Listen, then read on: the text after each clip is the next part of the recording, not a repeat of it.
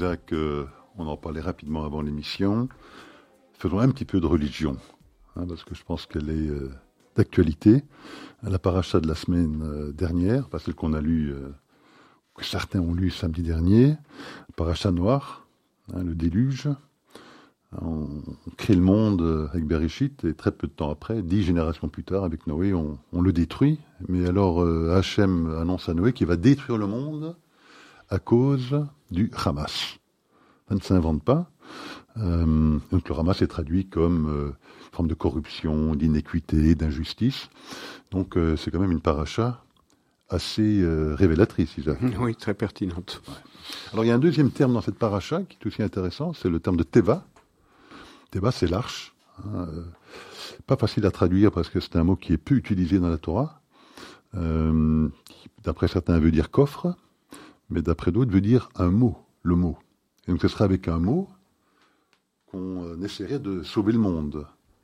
Euh, euh, c'est peut-être d'actualité également, parce qu'on a quand même l'impression aujourd'hui qu'il y a une, épouvantable dérive sémantique, où les mots se vident de leur contenu, ou plutôt où des, des clans ou des tribus... Ou disent le contraire.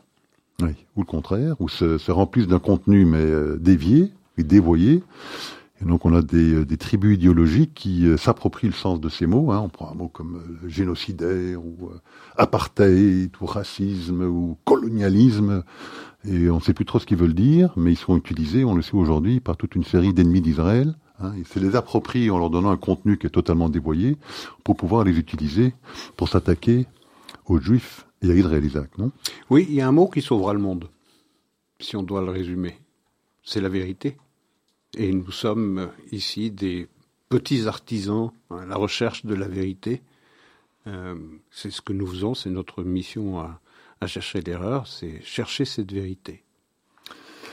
Parfait. Alors, eh écoutez, si on de la chercher hein, dans le mhm. cadre des 50 minutes euh, de cette émission. Alors, la première question que j'aurais voulu vous poser, c'est que cette opération terrestre euh, n'arrête pas d'être imminente. Hein. Tous les jours, on nous annonce l'imminence de cette opération et tous les jours, elle semble être retardée.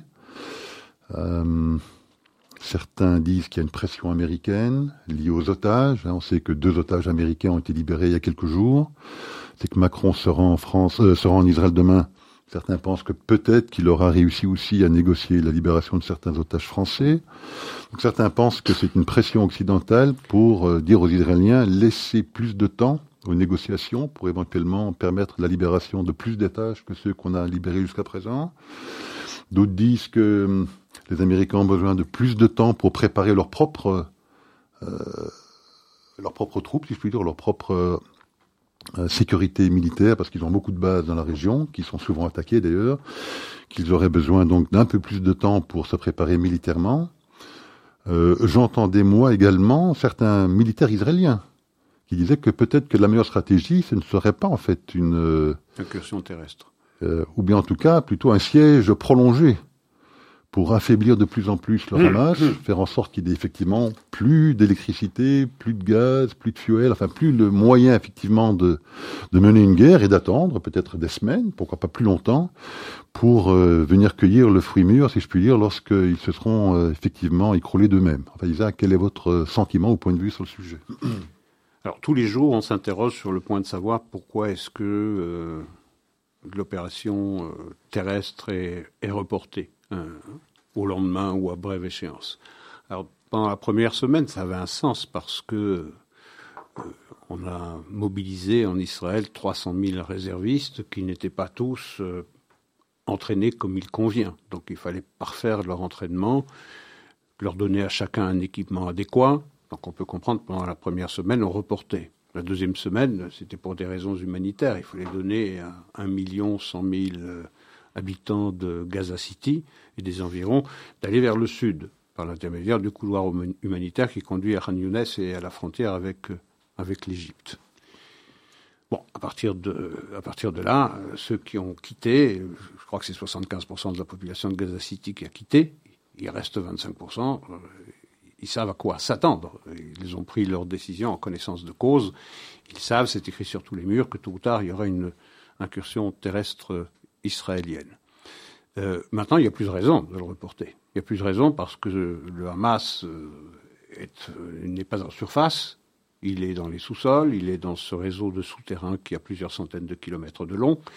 Donc il n'y a plus vraiment beaucoup de raisons, sauf à opter pour une stratégie sur le moyen et long terme, c'est-à-dire un, siège prolongé, ce qui est, euh, ce qui est assez euh, suicidaire sur le plan de l'image d'Israël, parce que euh, déjà qu'il y a des réactions internationales quant au, siège complet, lorsque les Israéliens ont déclaré qu'ils mettaient le siège à Gaza, tout le monde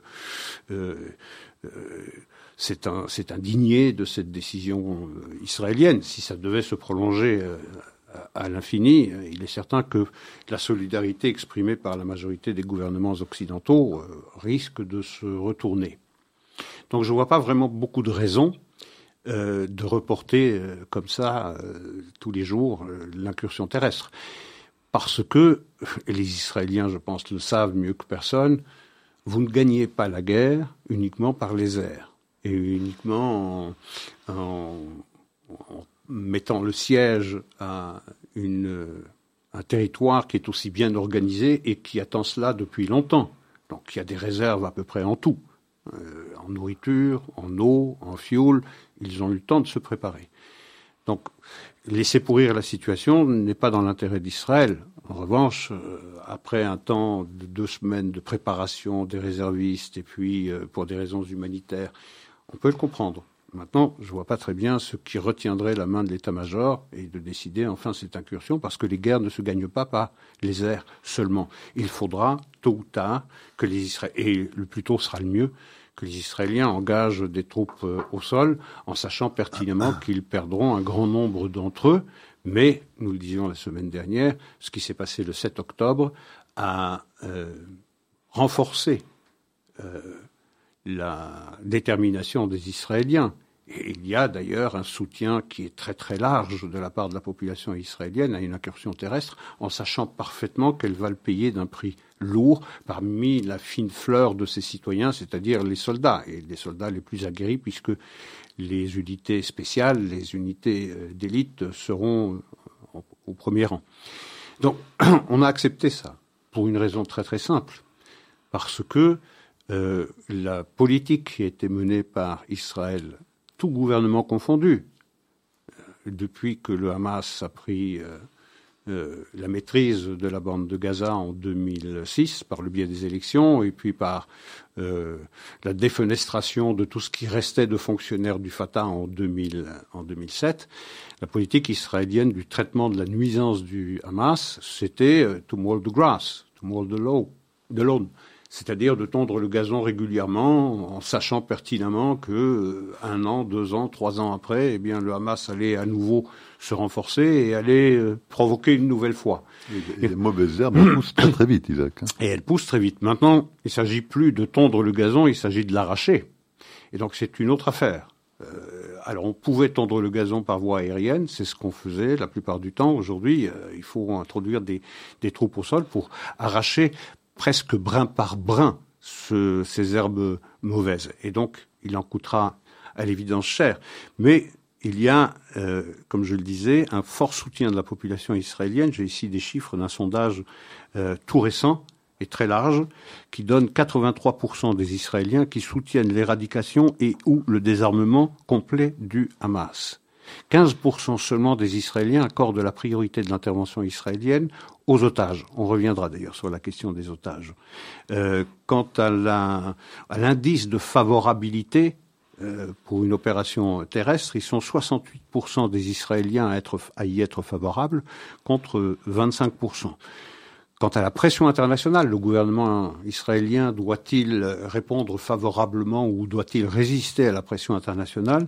Ils sont 43% des Israéliens à dire qu'il faut en tenir compte de la pression internationale, mais 55% qui disent qu'il ne faut pas en tenir compte du tout.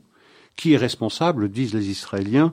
27% disent c'est la philosophie euh, militaire de l'armée qui est questionné parce que, et nous l'évoquions déjà la semaine dernière, c'est-à-dire cette euh, posture défensive qu'a adoptée euh, Tsahal depuis pratiquement la guerre de Kippour, compte tenu des pertes parmi dans, les rangs de l'armée. et donc cette espèce de réticence, parce que répugnance à engager des hommes si ça n'est pas absolument indispensable. Euh, il faut sortir de cette logique défensive et refaire d'Israël, de Tzal, pardon, une armée offensive qui porte le fer, non pas sur son territoire, mais sur le territoire de l'ennemi. Donc 27% qui estiment que c'est cette philosophie militaire qui est en cause, 29% qui pointent un doigt accusateur sur le renseignement, on y reviendra aussi, et 49% sur le personnel euh, politique quant à la question de savoir ce qu'il faut faire de Gaza ou à Gaza après euh, la guerre, dont les Israéliens ne doutent pas de l'issue, il faut le souligner ici, ils savent qu'ils le paieront d'un prix élevé, mais ils connaissent son épilogue. 24% estiment qu'Israël doit réoccuper, des Israéliens, pardon, estiment qu'Israël doit réoccuper la bande. 24% estiment que c'est un nouveau leadership qui doit émerger de la société civile palestinienne, comme a émergé un Konrad Adenauer de la société civile allemande après la destruction du Reich. 22% estiment que la direction de la bande doit être confiée à l'autorité palestinienne. Bien. Et 19% aux États euh, arabes. Et enfin, dernière question qui est posée euh, aux Israéliens dans ce sondage qui est tout récent, hein, d'hier. Euh, est-ce que les Israéliens doivent faire des concessions aux Palestiniens euh, dans le cadre d'un processus diplomatique qui serait relancé une fois la guerre terminée, eh bien, ils seront 72% à se montrer opposés à quelque concession que ce soit et 21% qui y sont euh, favorables. Alors, plusieurs points. Les otages. Les otages, c'est un sujet important. Dans, dans l'éthos euh, israélienne, l'éthos juive, la vie humaine n'a pas de prix et tout doit lui être sacrifié pour la préserver. On l'a vu avec Gilad Shalit en 2010 ou 2011 lorsque euh, son, sa libération euh, euh, s'est faite au prix d'un échange avec plus de 1000, je crois que c'était 1027 prisonniers qui étaient dans les prisons israéliennes. Dont l'épouvantable Comment s'appelle le, responsable du Hamas maintenant, euh, cette espèce de, de sadique hein? Non, pas Agni, qui, qui, est à Gaza maintenant. Mohamed euh, Daif Non, non plus. Un troisième, Sanouir ou? Euh, Sinoir. Ah, Sinoir. Il faisait partie de la bande. Oui, tout à fait. Il faisait partie de cette bande-là. Donc les Israéliens savaient parfaitement qu'en libérant toute cette, euh, tout ce millier de terroristes, ils s'en trouveraient certainement des gens parmi eux qui retourneraient à l'activité terroriste. Et ça n'a évidemment pas manqué. Donc cette euh, prévalence euh, absolue de la vie humaine a euh, été la, la, considération la plus importante en Israël. On pourrait penser que avec 210 otages aux mains euh, des terroristes du Hamas. 222 au dernier comptage maintenant. Ok. 200... Dernière information qui vient de sortir. 222 reconnus par les autorités militaires israéliennes, je suppose, pour que ce soit officiel. Euh, on pourrait penser que, euh, eh bien, ce serait ça la priorité. Alors, les autorités militaires, sécuritaires, renseignements ou politiques ne l'avoueront jamais publiquement, évidemment, mais ça n'est pas la priorité, précisément du fait du traumatisme euh, du 7 octobre. Aujourd'hui, la priorité, c'est l'éradication, c'est l'élimination, le désarmement du Hamas, et on ne peut pas reporter cette décision qui a été reportée pendant des décennies, jusqu'au précisément 7, 7 octobre. Et alors, il y a quelque chose de pervers qui s'installe effectivement, avec la libération de, des deux otages américaines, difficile de ne pas se réjouir avec euh, ces deux otages et avec leurs familles respectives. Naturellement, c'est le premier réflexe humain. Mais il y a quelque chose de pervers là-dedans. C'est le rôle naturellement du, Qatar, euh, euh, mais c'est un pouvoir énorme qui est donné à toutes les chancelleries occidentales pour faire pression sur Israël, pour reporter l'opération terrestre. C'était ça votre première question. Pourquoi est-ce qu'on reporte sans cesse l'opération terrestre? Nul doute qu'il y a des pressions des chancelleries étrangères qui disent, vous voyez, ça a fonctionné, on a pu en libérer deux, on pourra en libérer d'autres.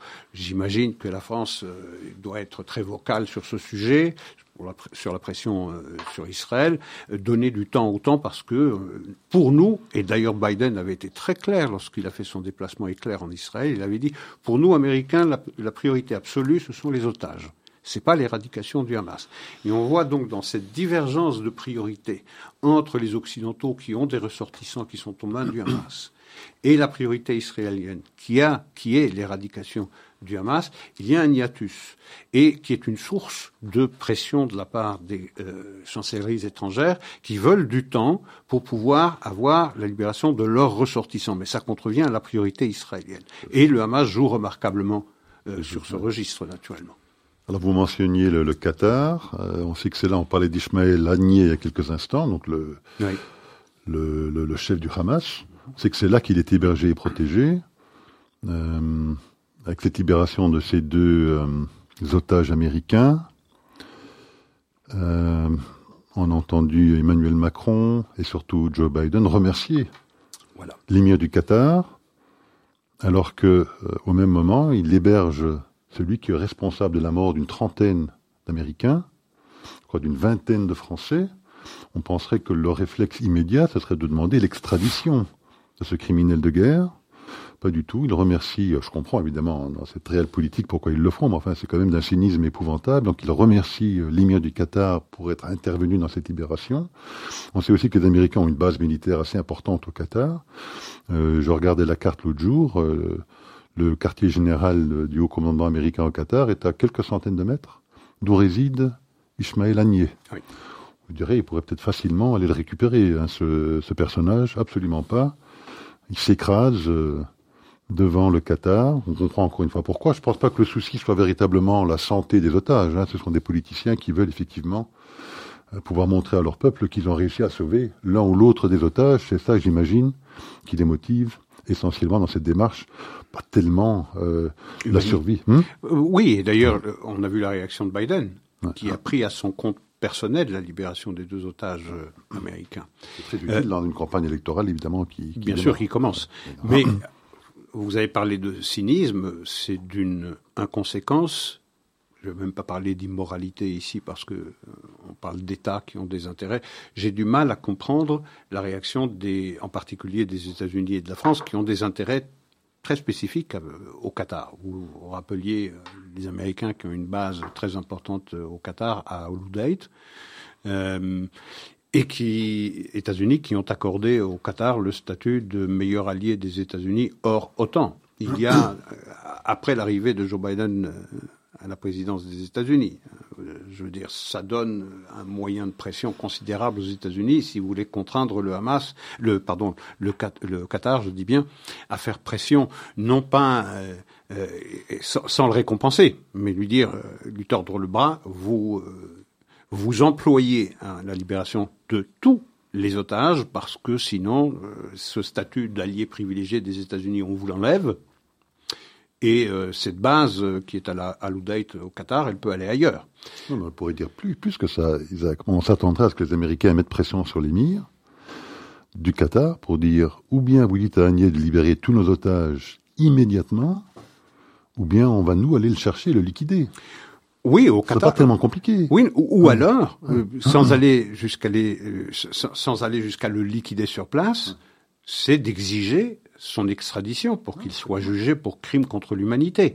Euh, mais qu'il soit extradé, ou qu'il soit livré aux Américains, ou bien il livre les otages, ou il rend les otages, ou bien il sera livré. C'est ça la pression qu'ils auraient dû mettre sur le Qatar. Et c'est ça qu'on ne comprend pas. C'est ça qu'on ne comprend pas, et c'est ça qui est indécent, qui est d'une rare indécence, d'une rare immoralité. On est en train de passer la pommade sur le Qatar parce qu'il a contribué, ou il aurait contribué à la libération de deux otages sur 212, 222, le chiffre que vous rapportiez tout à l'heure. Mais je veux dire, c'est parfaitement scandaleux. Le Qatar a les moyens de contraindre le Hamas à les libérer tous en un coup, et peut-être de raccourcir la durée de la guerre. Euh, et, de mettre ceux qui, euh, ceux qui plaident pour euh, un cessez-le-feu, renforcer leur, leur, cause. Mais non, pas du tout. On est en train de passer la pommade à, un émirat qui est qui est comme cul et chemise avec le Hamas et qui a tous les moyens financiers financiers considérable, puisque c'est un des financiers principaux du Hamas, de contraindre le Hamas à les libérer tous. Eh bien non, on les voit tous prier le, Qatar de bien vouloir contribuer à la libération des otages, et on a vu Macron, et on a entendu Macron hier déclarer que le Qatar joue un rôle très important dans la libération des otages. Là aussi, il y a des relations incestueuses entre la France et le Qatar, on les a rappelées la semaine dernière, mais je veux dire, c'est parfaitement scandaleux. Il y a un moyen de non pas prier le Qatar, d'agir, mais de le contraindre. Exactement. Euh, dans la même veine, euh, dans cette incompréhension que nous avons de, la politique américaine dans cette région, Joe Biden s'est rendu en Israël il y a quelques jours. Il a fait un discours, euh, je pense, plutôt bien accueilli. mais il était censé également rencontrer ses alliés arabes à Amman le lendemain de son séjour en Israël.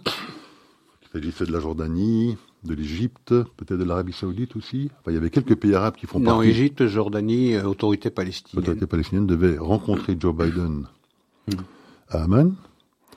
Euh, je crois que la veille de l'arrivée de Joe Biden a éclaté, euh, on en reparlera dans un instant, hein, cette histoire de l'hôpital oui. El Ali, je crois, hein, où les Israéliens ont été accusés d'avoir bombardé cet hôpital et causé la mort d'environ 500 civils, dont de nombreux enfants évidemment. Euh, quelques heures plus tard, c'était évidemment euh, nié par les Israéliens avec beaucoup de preuves à l'appui. Donc il était devenu absolument évident que ce n'était pas les Israéliens, mais peu importe. Euh, l'autorité palestinienne, les Jordaniens, les Égyptiens ont décidé d'annuler ce rendez-vous avec le président américain.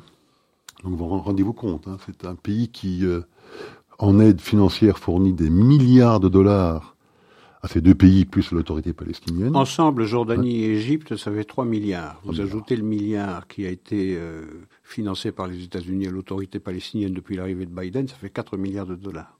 Voilà, donc ils financent à coup de milliards de dollars ces deux pays et l'autorité palestinienne. Ils se déplacent depuis les États-Unis pour aller les rencontrer. Une réunion est prévue. Et ils reçoivent une claque sur le visage. Et on, une claque sur le visage. Et aucune, aucune réaction américaine. Enfin, c'est juste hallucinant. Oui. Mais, c'est dire l'image des États-Unis euh, et de sa dissuasion. Je veux dire, vous avez trois potentats locaux. Vous avez le roi de Jordanie qui doit euh, sa, sa, survie euh, sur son trône à, au concours des services de renseignement et sécuritaire israéliens. Vous avez l'Égypte qui vit ou qui survit avec une aide américaine qui se chiffre à un milliard et demi de dollars euh, annuels. Euh, vous avez une autorité palestinienne exsangue, corrompue, euh, peuplée de kleptomanes. Et ces gens-là se disent non, non, nous n'allons pas, nous allons pas recevoir le président des États-Unis parce qu'il y a eu cette affaire de cet hôpital. Alors, cette affaire de l'hôpital mérite qu'on s'y attarde, qu'on s'y attarde puisque toutes les toutes les télévisions c'était révélatrice de beaucoup beaucoup de ah, choses. Comment Elle est extraordinairement révélatrice parce que c'était un crime rituel à grande échelle. Rappelez-vous euh, Mohamed Al-Doura le 30 septembre 2000 au carrefour de Netzarim. Je veux dire, c'est presque le crime rituel fondateur. Ici, on se trouvait devant un crime de masse, crime rituel de masse. Israël qui bombarde un hôpital avec le toit qui s'est effondré sur les chirurgiens en train d'opérer, des enfants morts par centaines. Il y en avait ce chiffre ahurissant. Les Israéliens peinent encore à connaître le chiffre définitif de ce qui s'est passé le 7 octobre, du massacre du 7 octobre, du pogrom du 7 octobre. Ils peinent encore à dire le chiffre exact. Sait qu'on a déjà dépassé les 1400 morts dans des conditions absolument euh, atroces.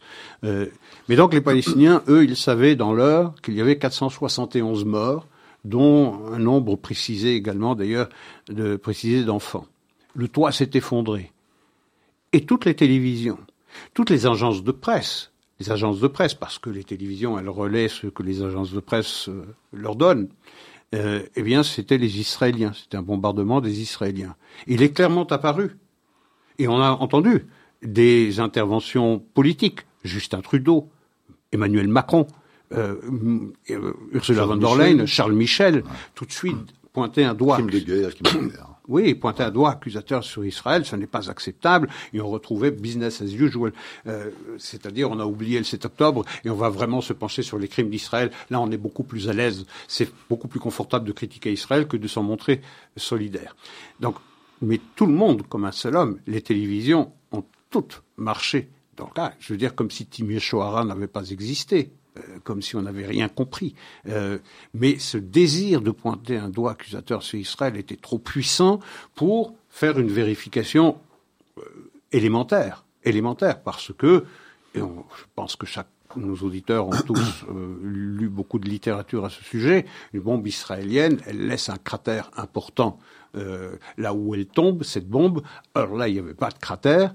Euh, le toit s'est effondré, les images étaient claires et, et indiquaient que le toit était parfaitement intact et qu'en réalité, c'est un débris de roquettes tirées par le djihad islamique ou le Hamas lui-même dans la proximité immédiate de l'hôpital. Cimetière juste derrière. Le cimetière juste derrière l'hôpital qui a lancé cette roquette, qui a mal fonctionné, qui s'est euh, euh, divisé en deux euh, dans l'air et une partie est retombée sur le parking. Euh. Et je vous interromps une petite seconde parce que le comble dans cette histoire, c'est que j'ai même lu moi un commentaire. Quelqu'un qui expliquait que ces roquettes ne fonctionnaient pas bien parce qu'il y avait un blocus. Oui. Militaire, un blocus israélien. Il faudrait qu'Israël leur donne qui forçait, des... oui, des... forçait les, les, les, les, terroristes du Hamas à construire de manière artisanale leurs roquettes. Rendez-vous compte. Mais, mais j'ai entendu la réaction de Joe Biden dans un de ses moments d'absence où il disait euh, il pourrait quand même bien tirer. Il disait ça dans l'avion présidentiel qui le ramenait aux États-Unis.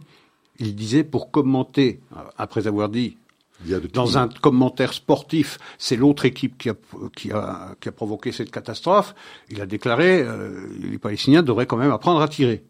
Ah bon? C'est quand même extraordinaire. Mais je reviens sur, sur cette euh, déclaration comme un seul homme de toutes les télévisions, pratiquement toutes les télévisions qui n'ont pris aucune précaution euh, pour aller enquêter sur la réalité de cette catastrophe, qui reste une tragédie. Euh, eh bien non, c'était nécessairement Israël qui avait fait ça. Donc, crime contre l'humanité, crime de guerre, crime, contre l'humanité. Et on a même entendu MSF, Médecins sans frontières, qui doit en principe respecter la plus extrême neutralité euh, pour justement euh, préserver une, euh, une crédibilité dans, dans, dans son action, eh bien, on a entendu euh, la, la, représentante euh, de MSF déclarer que le toit s'était effondré sur des chirurgiens qui étaient en train d'opérer, alors que les images révèlent un toit absolument intact. Tout l'immeuble est intact d'ailleurs. Mais absolument, l'hôpital est absolument intact, à part quelques éclats de verre aux, aux vitres les plus euh, les plus proches de l'impact de ce résidu de roquettes palestiniennes qui est tombé sur le parking, et, au, et en définitive, il y a entre 10 et 50 morts et non pas 471. C'est déjà une tragédie, évidemment. Mais la tragédie, c'est quoi? La tragédie, c'est de planter précisément des lanceurs de roquettes dans un cimetière, dans des écoles, dans des hôpitaux, dans, dans les mosquées. À 100 mètres de l'hôpital. Ah, absolument, dans des mosquées également. C'est ça le véritable scandale. Mais dans cette espèce de gourmandise à, à, euh, Israël, aucune précaution. Et il a fallu quatre jours ou cinq jours, je ne sais plus quand c'est arrivé, cette histoire de l'hôpital, je crois que c'était mardi ou mercredi dernier. C'est seulement hier que le New York Times fait son mea culpa et déclare qu'on a été peut-être un peu vite en, besogne. Vous avez vu la BBC. La BBC. C'était les pires. Et c'est les pires, parce qu'ils jouissent d'un crédit qui est totalement immérité. Mais la BBC estime que les Palestiniens du Hamas ne peuvent être qualifiés de terroristes parce que le mot terroriste signifie a plusieurs significations dans les pays euh, qui composent la communauté internationale. Mais surtout parce qu'ils ne veulent pas prendre position, disent-ils. C'est pas le rôle de la BBC de prendre position. Alors que, je vous interromps une petite seconde, le terroriste euh, c'est à Bruxelles qui a abattu ces deux malheureux Suédois, ils ont instantanément qualifié cet individu de terroriste. Là, quand il s'agissait d'abattre deux Suédois, oui évidemment. Là, on n'a pas ces pudeurs de, on n'a pas ces pudeurs de jeunes filles. Ah. Mais même chose, lorsqu'il y a eu le 9/11, le 11 septembre, sur la BBC, qui ne veut pas prendre parti, dit-elle, et qui n'a pas vraiment le souci de la cohérence, c'était un attentat terroriste. Le Bataclan, c'était un attentat terroriste. L'attentat à Londres, qui avait fait 52 morts le 7 juillet, c'était aussi un attentat terroriste. Là, on n'avait pas ces pudeurs. Mais puisqu'il s'agit de juifs, là, on ne peut pas utiliser le mot, le mot terroriste. Et il a fallu des pressions continues, en particulier du Jewish Board, British Jewish Board, sur la BBC et une manifestation au pied de l'institution pour que la BBC accepte de ne plus qualifier les membres du Hamas de militants, mais bien de miliciens. mais toujours le même refus de qualifier. ils, ont, un tout petit peu évolué depuis encore, mais je crois que c'est peut-être pire. Maintenant, ils utilisent euh, le terme de considérer comme terroristes. C'est-à-dire qu'ils disent pas qu'ils sont terroristes. Oui, Ils sont considérés comme terroristes. C'est-à-dire qu'ils refusent toujours de eux-mêmes appliquer d'utiliser ce qualificatif et donc ils, ont interjecté ce petit mot là, considéré comme terroriste, pour quand même essayer de montrer qu'ils marquent leur désaccord par rapport à cette pression qu'ils sont en train de subir, de par la pression, la pression de, de l'opinion publique sur la BBC. Alors c'est ça le plus terrible. Lorsque vous avez une institution aussi euh, prestigieuse, qui jouit d'un crédit immense, illimité comme la BBC, qui a plusieurs départements. D'ailleurs, la BBC arabique a vu plusieurs de ses membres, plusieurs de ses responsables, euh, eh bien, euh, se laisser aller à des commentaires carrément antisémites. Et euh, il y a enfin une enquête qui a été diligentée pour pour enquêter sur ces responsables. Même chose d'ailleurs sur BBC Amérique du Sud, où en espagnol on a tenu des propos aussi abjects sur la BBC. L'Associated Press qui est la première agence de presse au monde à envoyer euh, à l'ensemble de ces journalistes par le monde, ça en fait quelques milliers, interdiction absolue et explicite d'employer le mot terroriste pour parler du Hamas. C'est quand même absolument ahurissant, et c'est ça le vrai problème. Vous savez, on dit que la normalisation ou la paix entre Israël et les pays arabes, c'est des paix froides, parce qu'elles se font avec les gouvernements. Mais je veux dire, c'est presque la même chose désormais entre Israël et les pays occidentaux, où vous avez une solidarité effectivement des gouvernements, combien de temps durera-t-elle, on le verra, mais de plus en plus, c'est la population civile qui est travaillée au corps par le biais des télévisions, par le biais des réseaux sociaux, par les académies, par les universités, où la parole antisémite est entièrement libérée. L'université de Gand a fait un communiqué hier ou avant-hier, je crois que c'était avant-hier, 1500 signataires, avec euh, un grand nombre de personnalités euh, éminentes du monde académique, euh, qui euh, condamne Israël et qui charge l'État juif de la responsabilité de ce qui s'est passé le 7 octobre à l'université de Gand. L'université libre de Bruxelles, c'est la même chose, c'est le même scandale permanent. Vous avez la même chose dans toutes les universités américaines. Ben, nos auditeurs ont certainement vu euh, pas mal de choses à ce sujet, mais les universités de, l'Ivy League, c'est de véritables tribunes antisémites. On se croirait euh, reporté en 1933. Euh, et ces foules océaniques qu'on a vues manifester euh, hier à, Bruxelles, à Milan, à Londres, 100 000 personnes, à Paris, euh, à New York, à San Diego, à Chicago, à Washington, à Austin, à Houston. Tous ces gens-là, on a vu des dizaines et des dizaines, lorsqu'on les somme les unes aux autres, des centaines de milliers de personnes qui, de par le monde, se sont rangés du côté des massacreurs, des génocidaires. C'est ça qui est ahurissant, c'est que désormais, c'est un cancer planétaire et il se trouve dans nos rues et il est légitimé. Il est légitimé par le travail inlassable des télévisions qui consiste à reporter sur Israël la charge de la faute. Et on l'a vu dès le soir du 7 octobre à la RTBF lorsque, pour éclairer le citoyen téléspectateur, on a euh, euh, Dubuisson, je crois. demander les lumières du professeur Dubuisson, c'est un conseiller juridique de BDS, sans aucune contradiction, ni du journaliste, ni de quelqu'un qui lui portait la contradiction. C'est ça qui est absolument scandaleux. Mais dans les manifestations qui ont eu lieu à Bruxelles, la FTBF était bien évidemment présente, les manifestations pro-palestiniennes, j'entends. Qui ont-ils interrogé côté juif? Les quelques élus de l'UPJB. Hein, qui ont dénoncé l'apartheid d'Israël, qui ont accablé Israël évidemment, et ce sont ces témoignages-là que la RTBF a évidemment diffusé dans le cadre de son reportage sur ces manifestations. Euh, ils étaient aussi euh, parmi les tout premiers, évidemment, à diffuser l'information concernant l'hôpital. Et ce que j'ai trouvé intéressant avec la RTBF, c'est qu'ils ont décidé de faire une, sorte d'enquête interne pour vérifier euh, ce qui s'était produit, comment il était possible d'avoir fait une erreur telle qu'ils l'avaient faite. Et ils ont publié le résultat de cette enquête où ils expliquent minute par minute tout ce qui mm. s'est passé, ce qu'ils ont publié, ce qu'ils n'ont pas publié.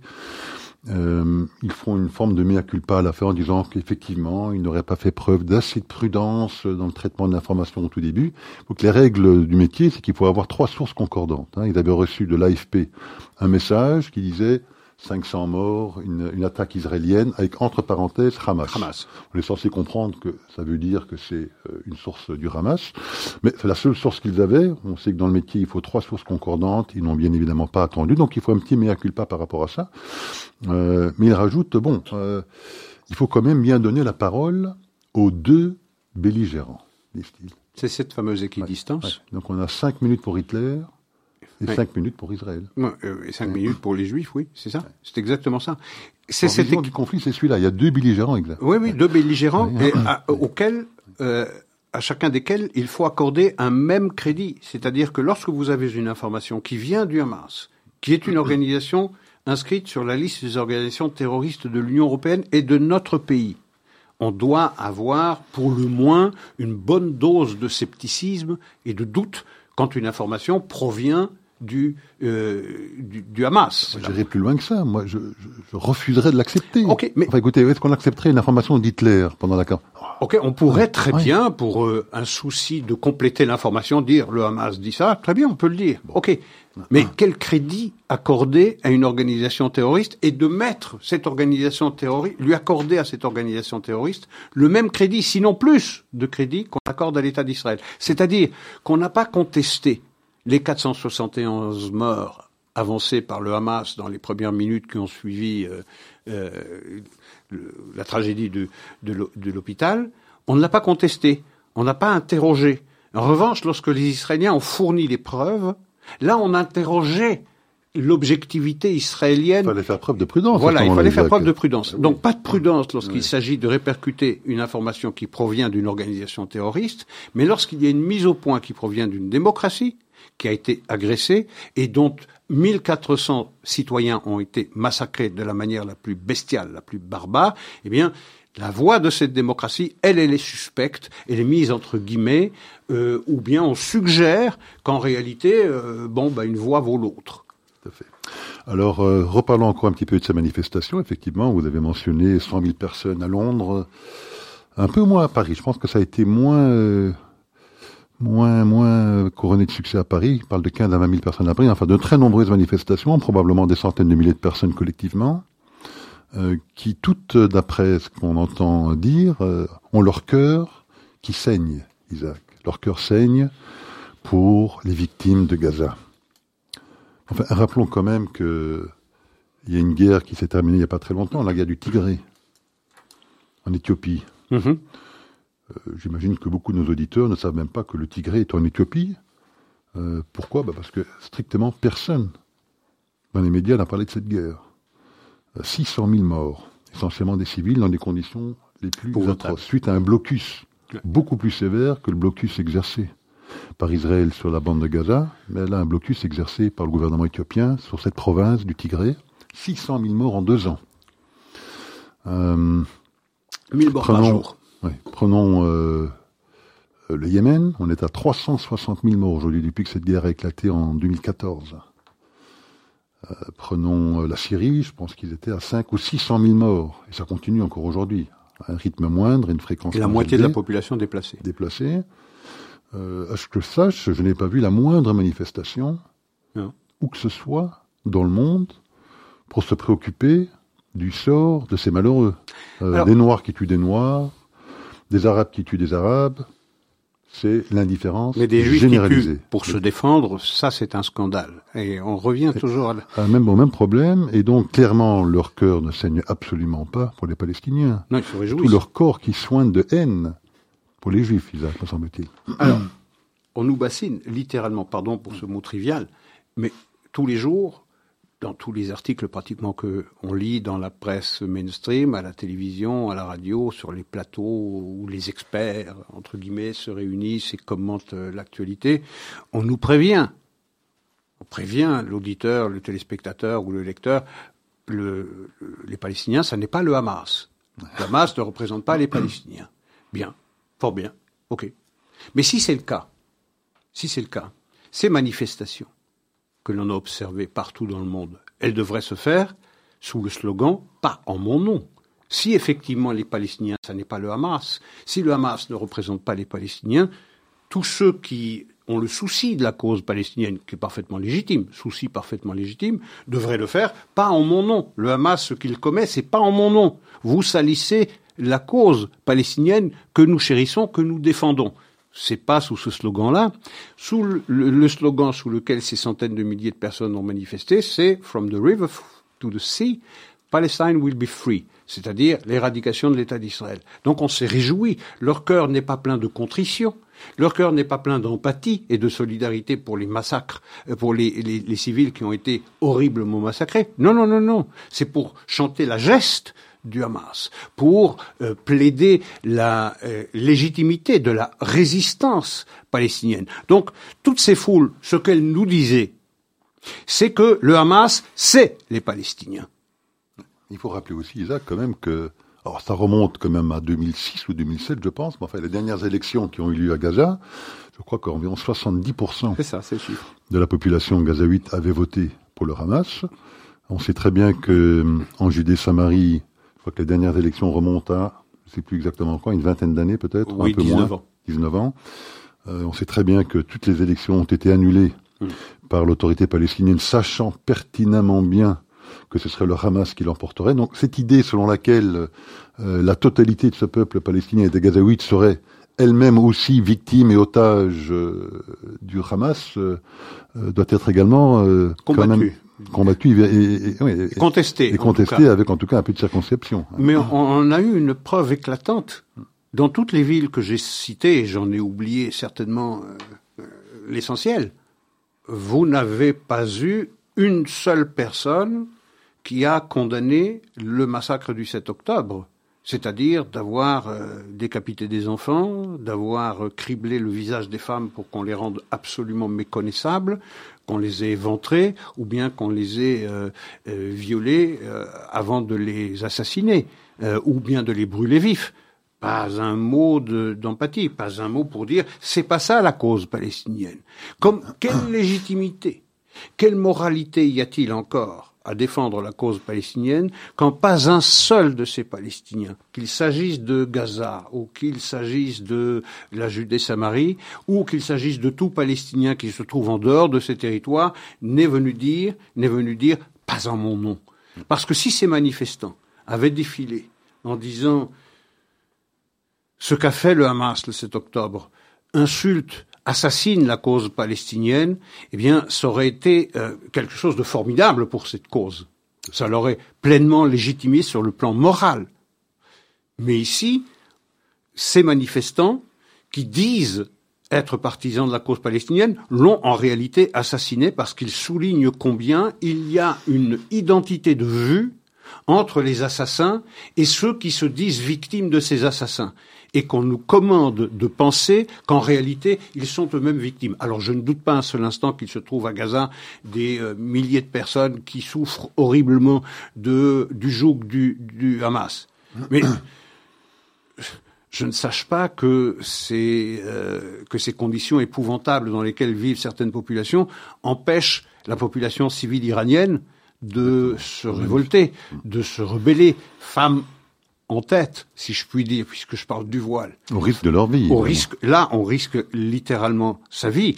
Donc, il faut que les, les Iraniens doivent parler pour eux. Ils le font, et ils le font de quelle manière, avec quelle témérité, avec quel courage fou, qui est une formidable leçon. Et surtout les Iraniennes. surtout les femmes iraniennes. Essentiellement les Iraniennes, absolument. Euh, et ça, c'est une belle leçon aux néo-féministes occidentales qui pensent que la liberté, c'est de se couvrir d'un sac sur la tête. Mais euh, je, je n'ai pas vu dans l'enclave palestinienne sous blocus israélien, où on, où on omet très volontairement de rappeler à chaque fois qu'il y a une porte de sortie qui donne sur l'Égypte large de 14 kilomètres, eh bien, c'est ça le scandale. Autre scandale, c'est et on le disait, je pense, la semaine dernière à propos de la guerre d'Ukraine, l'invasion euh, russe de, de l'Ukraine, les pays européens, comme un seul homme, ont ouvert leurs frontières, ont ouvert leurs portes, ont ouvert leurs portefeuilles. pour accueillir des millions de réfugiés. On ne savait pas du tout, et on ne sait toujours pas comment cette affaire entre la Russie et l'Ukraine va se terminer. On ne s'est pas posé cette question. Mais les Égyptiens, eux, ont fermé leurs frontières. Pas question de laisser venir les Palestiniens sur le territoire égyptien parce que, eh bien, ils vont continuer à bombarder Israël à partir de l'Égypte et donc Israël va euh, répliquer en frappant l'Égypte et donc les accords de normalisation ou de paix entre l'Égypte et Israël n'y résisteront pas. Mais où est la solidarité arabe Il n'y a, pas que les Égyptiens, les Saoudiens. Bien sûr, les Saoudiens. les Européens, ils n'accueillent personne bien, non plus. Bien sûr. Et c'est ça le scandale. C'est ça le scandale, c'est qu'en réalité, le blocus, il est complet, non pas du fait des Israéliens, il est complet du fait des Égyptiens. Mais c'est tellement plus facile. C'est tellement plus pratique. C'est Israël qui est coupable. Alors, vous avez mentionné le, le mot d'Ukraine. Oui. Ça fait longtemps qu'on n'a plus parlé d'Ukraine. Bon, évidemment pour les raisons qu'on sait. Euh, certains pensent, et j'aurais voulu avoir votre avis sur ce sujet, que l'Ukraine pourrait éventuellement faire euh, euh, être victime quelque part de ce conflit. Certains pensent qu'éventuellement les Américains auront du mal ou auraient du mal à pouvoir soutenir ces deux alliés qui a déjà peut-être éventuellement des, des difficultés d'approvisionnement de certaines munitions. On apprend que certaines munitions qui avaient été destinées à l'Ukraine seraient maintenant euh, déviées pour être envoyées en Israël. Euh, en tout cas, les Ukrainiens craignent, d'après ce que je comprends, que les Américains euh, vont se dire bon, il est peut-être maintenant venu le moment de mettre une forte pression sur eux pour dire écoutez, ça suffit il faut retourner à la table de négociation et forcer peut-être une résolution de ce conflit pour qu'effectivement ils puissent euh, maintenir leur aide totale vis-à-vis d'Israël. Que pensez-vous de, cet argument, euh, Alors, cette crainte L'administration américaine a demandé euh, au Congrès la libération de 100 milliards de dollars, dont 60 milliards profiteraient à l'Ukraine, 14 milliards à, Israël et une douzaine de milliards, je pense, à Taïwan, qui est menacé également d'invasion par, par les Chinois. Bien il est certain, il est certain que l'Ukraine va pâtir de l'ouverture de ce second front d'une même guerre. Il faut avoir ça à l'esprit. C'est que la guerre en Ukraine et la guerre au Proche et Moyen-Orient, c'est le même conflit, c'est la même guerre entre les dictatures, les, euh, les régimes autoritaires et les démocraties éclairées. C'est le même combat. Ça profite naturellement à la Russie parce que c'est une distraction. Euh, et que l'Ukraine va nécessairement pâtir de l'ouverture de ce second front que la Russie a vraisemblablement contribué à ouvrir. Peu de doute là-dessus, c'est dans son rapport intérêt. qui dirait que le, c'est Wagner qui aurait, qui aurait formé certaines des, euh, certains des terroristes. Je ne sais pas si c'est vrai ou pas, mais enfin, j'ai lu certains rapports sur ce sujet. Mais nul, j'ai du mal à penser que les Russes n'ont pas, en tout cas, accompagné ou n'ont pas conseillé les, euh, les, les, gens du, du, du Hamas, qu'ils reçoivent d'ailleurs très volontiers et très chaleureusement euh, à Moscou, euh, ouvrir un deuxième front parce que, je veux dire, ils sont en difficulté face aux Ukrainiens dans, dans leur agression. alors, c'est bien joué pour la Russie, évidemment, ça divise les efforts. Euh, et donc, ce qui est, comme les disponibilités en armement aux États-Unis ne sont pas limitées, je ne parle pas des disponibilités européennes, il n'y en a pas, euh, mais en tout cas aux États-Unis, elles sont nécessairement limitées. Ce que je donne à l'un, je ne peux pas le donner à l'autre. Euh, il faut être juste, c'est qu'au début de l'invasion russe euh, de l'Ukraine, euh, on avait, les États-Unis avaient prélevé des réserves américaines mais, qui se trouvaient en Israël au profit de l'Ukraine. Maintenant, euh, elles reviennent en Israël parce qu'il y a l'ouverture de ce second front. Mais ce qu'il faut bien comprendre, ce qu'il faut bien analyser, c'est réellement, on se trouve dans des situations qui ressemblent beaucoup à l'avant Seconde Guerre mondiale.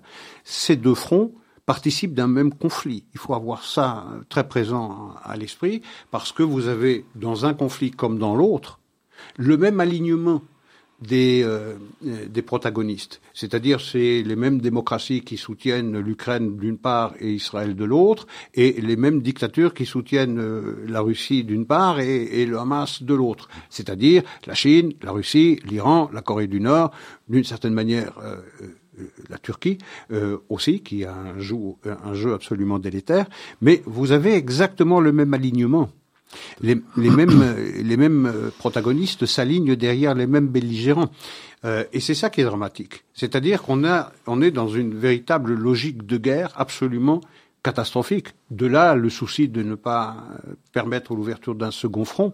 Qui pourrait effectivement dégénérer dans une conflagration bien plus euh, étendue que sur le plan régional.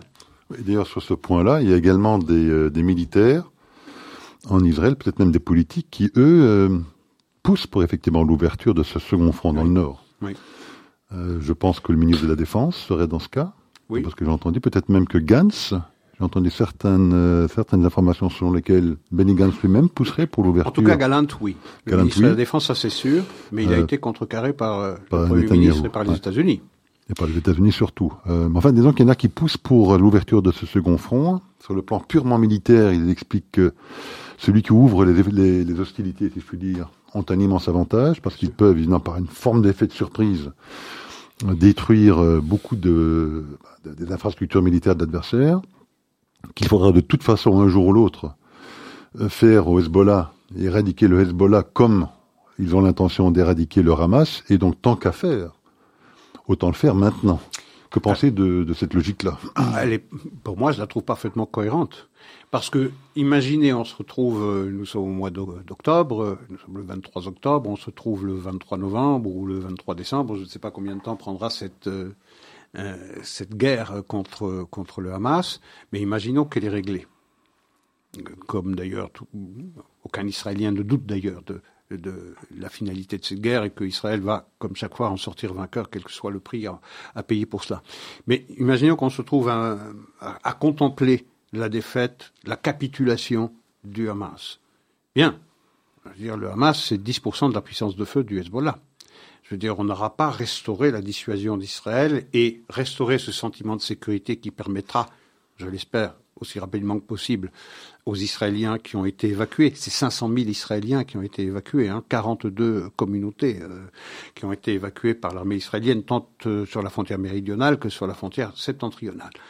Donc, si on veut restaurer cette euh, dissuasion, si on veut permettre, pardon, à tous ces Israéliens qui ont dû quitter la ceinture de Gaza de revenir avec un sentiment euh, significatif, solide de sécurité sur la bande de Gaza, le long de la bande de Gaza, il faut restaurer cette, euh, cette euh, dissuasion et la restaurer de la manière la plus éclatante possible. C'est pour ça qu'il faut que cette, euh, cette guerre soit totale et que son résultat ne soit pas contestable et qu'elle euh, fasse euh, œuvre de leçon pour tout le monde.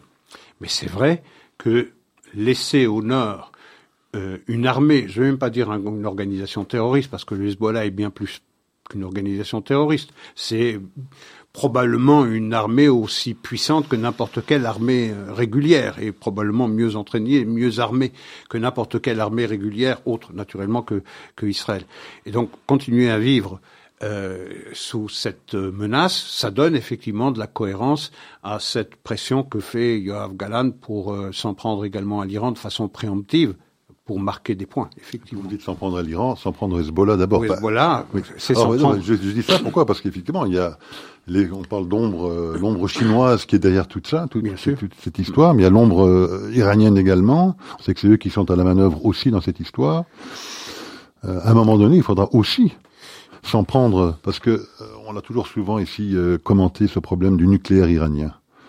Je pense que maintenant tout le monde s'est réveillé euh, et a compris de quoi était capable euh, les ennemis d'Israël, que ce soit le Hamas, le Hezbollah et donc évidemment l'Iran. Donc ces gens sont véritablement capables je- d'utiliser la bombe atomique pour détruire Israël. Le moment n'est-il pas venu également hein, de Et mener une action militaire contre Et l'Iran c'est exactement le contraire que s'est appliqué à faire Joe Biden lorsqu'il est venu Oui, euh, en Israël, c'est de toujours dans prévenir. sa logique d'apaisement. Absol- Parce que je pense que dans l'esprit de l'administration américaine et de son premier représentant, le président, on n'a pas tout à fait évacué l'illusion qu'on pourra rétablir le JCPOA.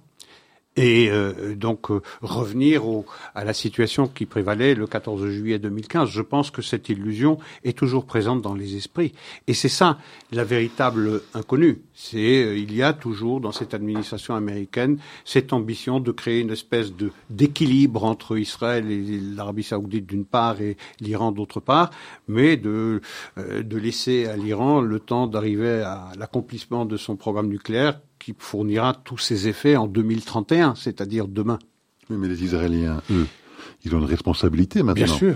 Parce que euh, ils ont bien compris maintenant le danger qui guette. Hein. C'est vrai que pendant de nombreuses années, ils avaient cette, sensation d'être protégés par leur technologie, se dire que bon, peut-être que les Iraniens euh, n'utiliseront pas cette bombe. Enfin, ce scénario-là maintenant paraît très peu probable. Il faut replacer aussi l'ambition iranienne, l'ambition nucléaire iranienne dans son juste contexte. Il nous reste quelques secondes. je vais en profiter. Euh, ça n'est pas, ça n'a pas, ça n'est pas une fin en soi le nucléaire. Le, nucléaire pour les Iraniens, ça sert à sanctuariser leur pouvoir. Et une fois qu'il est sanctuarisé, ils ont encore plus de liberté de manœuvre pour agir comme ils agissent partout dans la région. C'est pas nécessairement pour utiliser la bombe atomique. Et à se trop se focaliser sur le programme nucléaire, on ne voit pas qu'en réalité, ça n'est pas une fin, mais un moyen de continuer à littéralement déséquilibrer toute la région. Très bien. Écoutez, Isaac, ce sera pour aujourd'hui le mot de la fin. À la semaine prochaine. Bonsoir.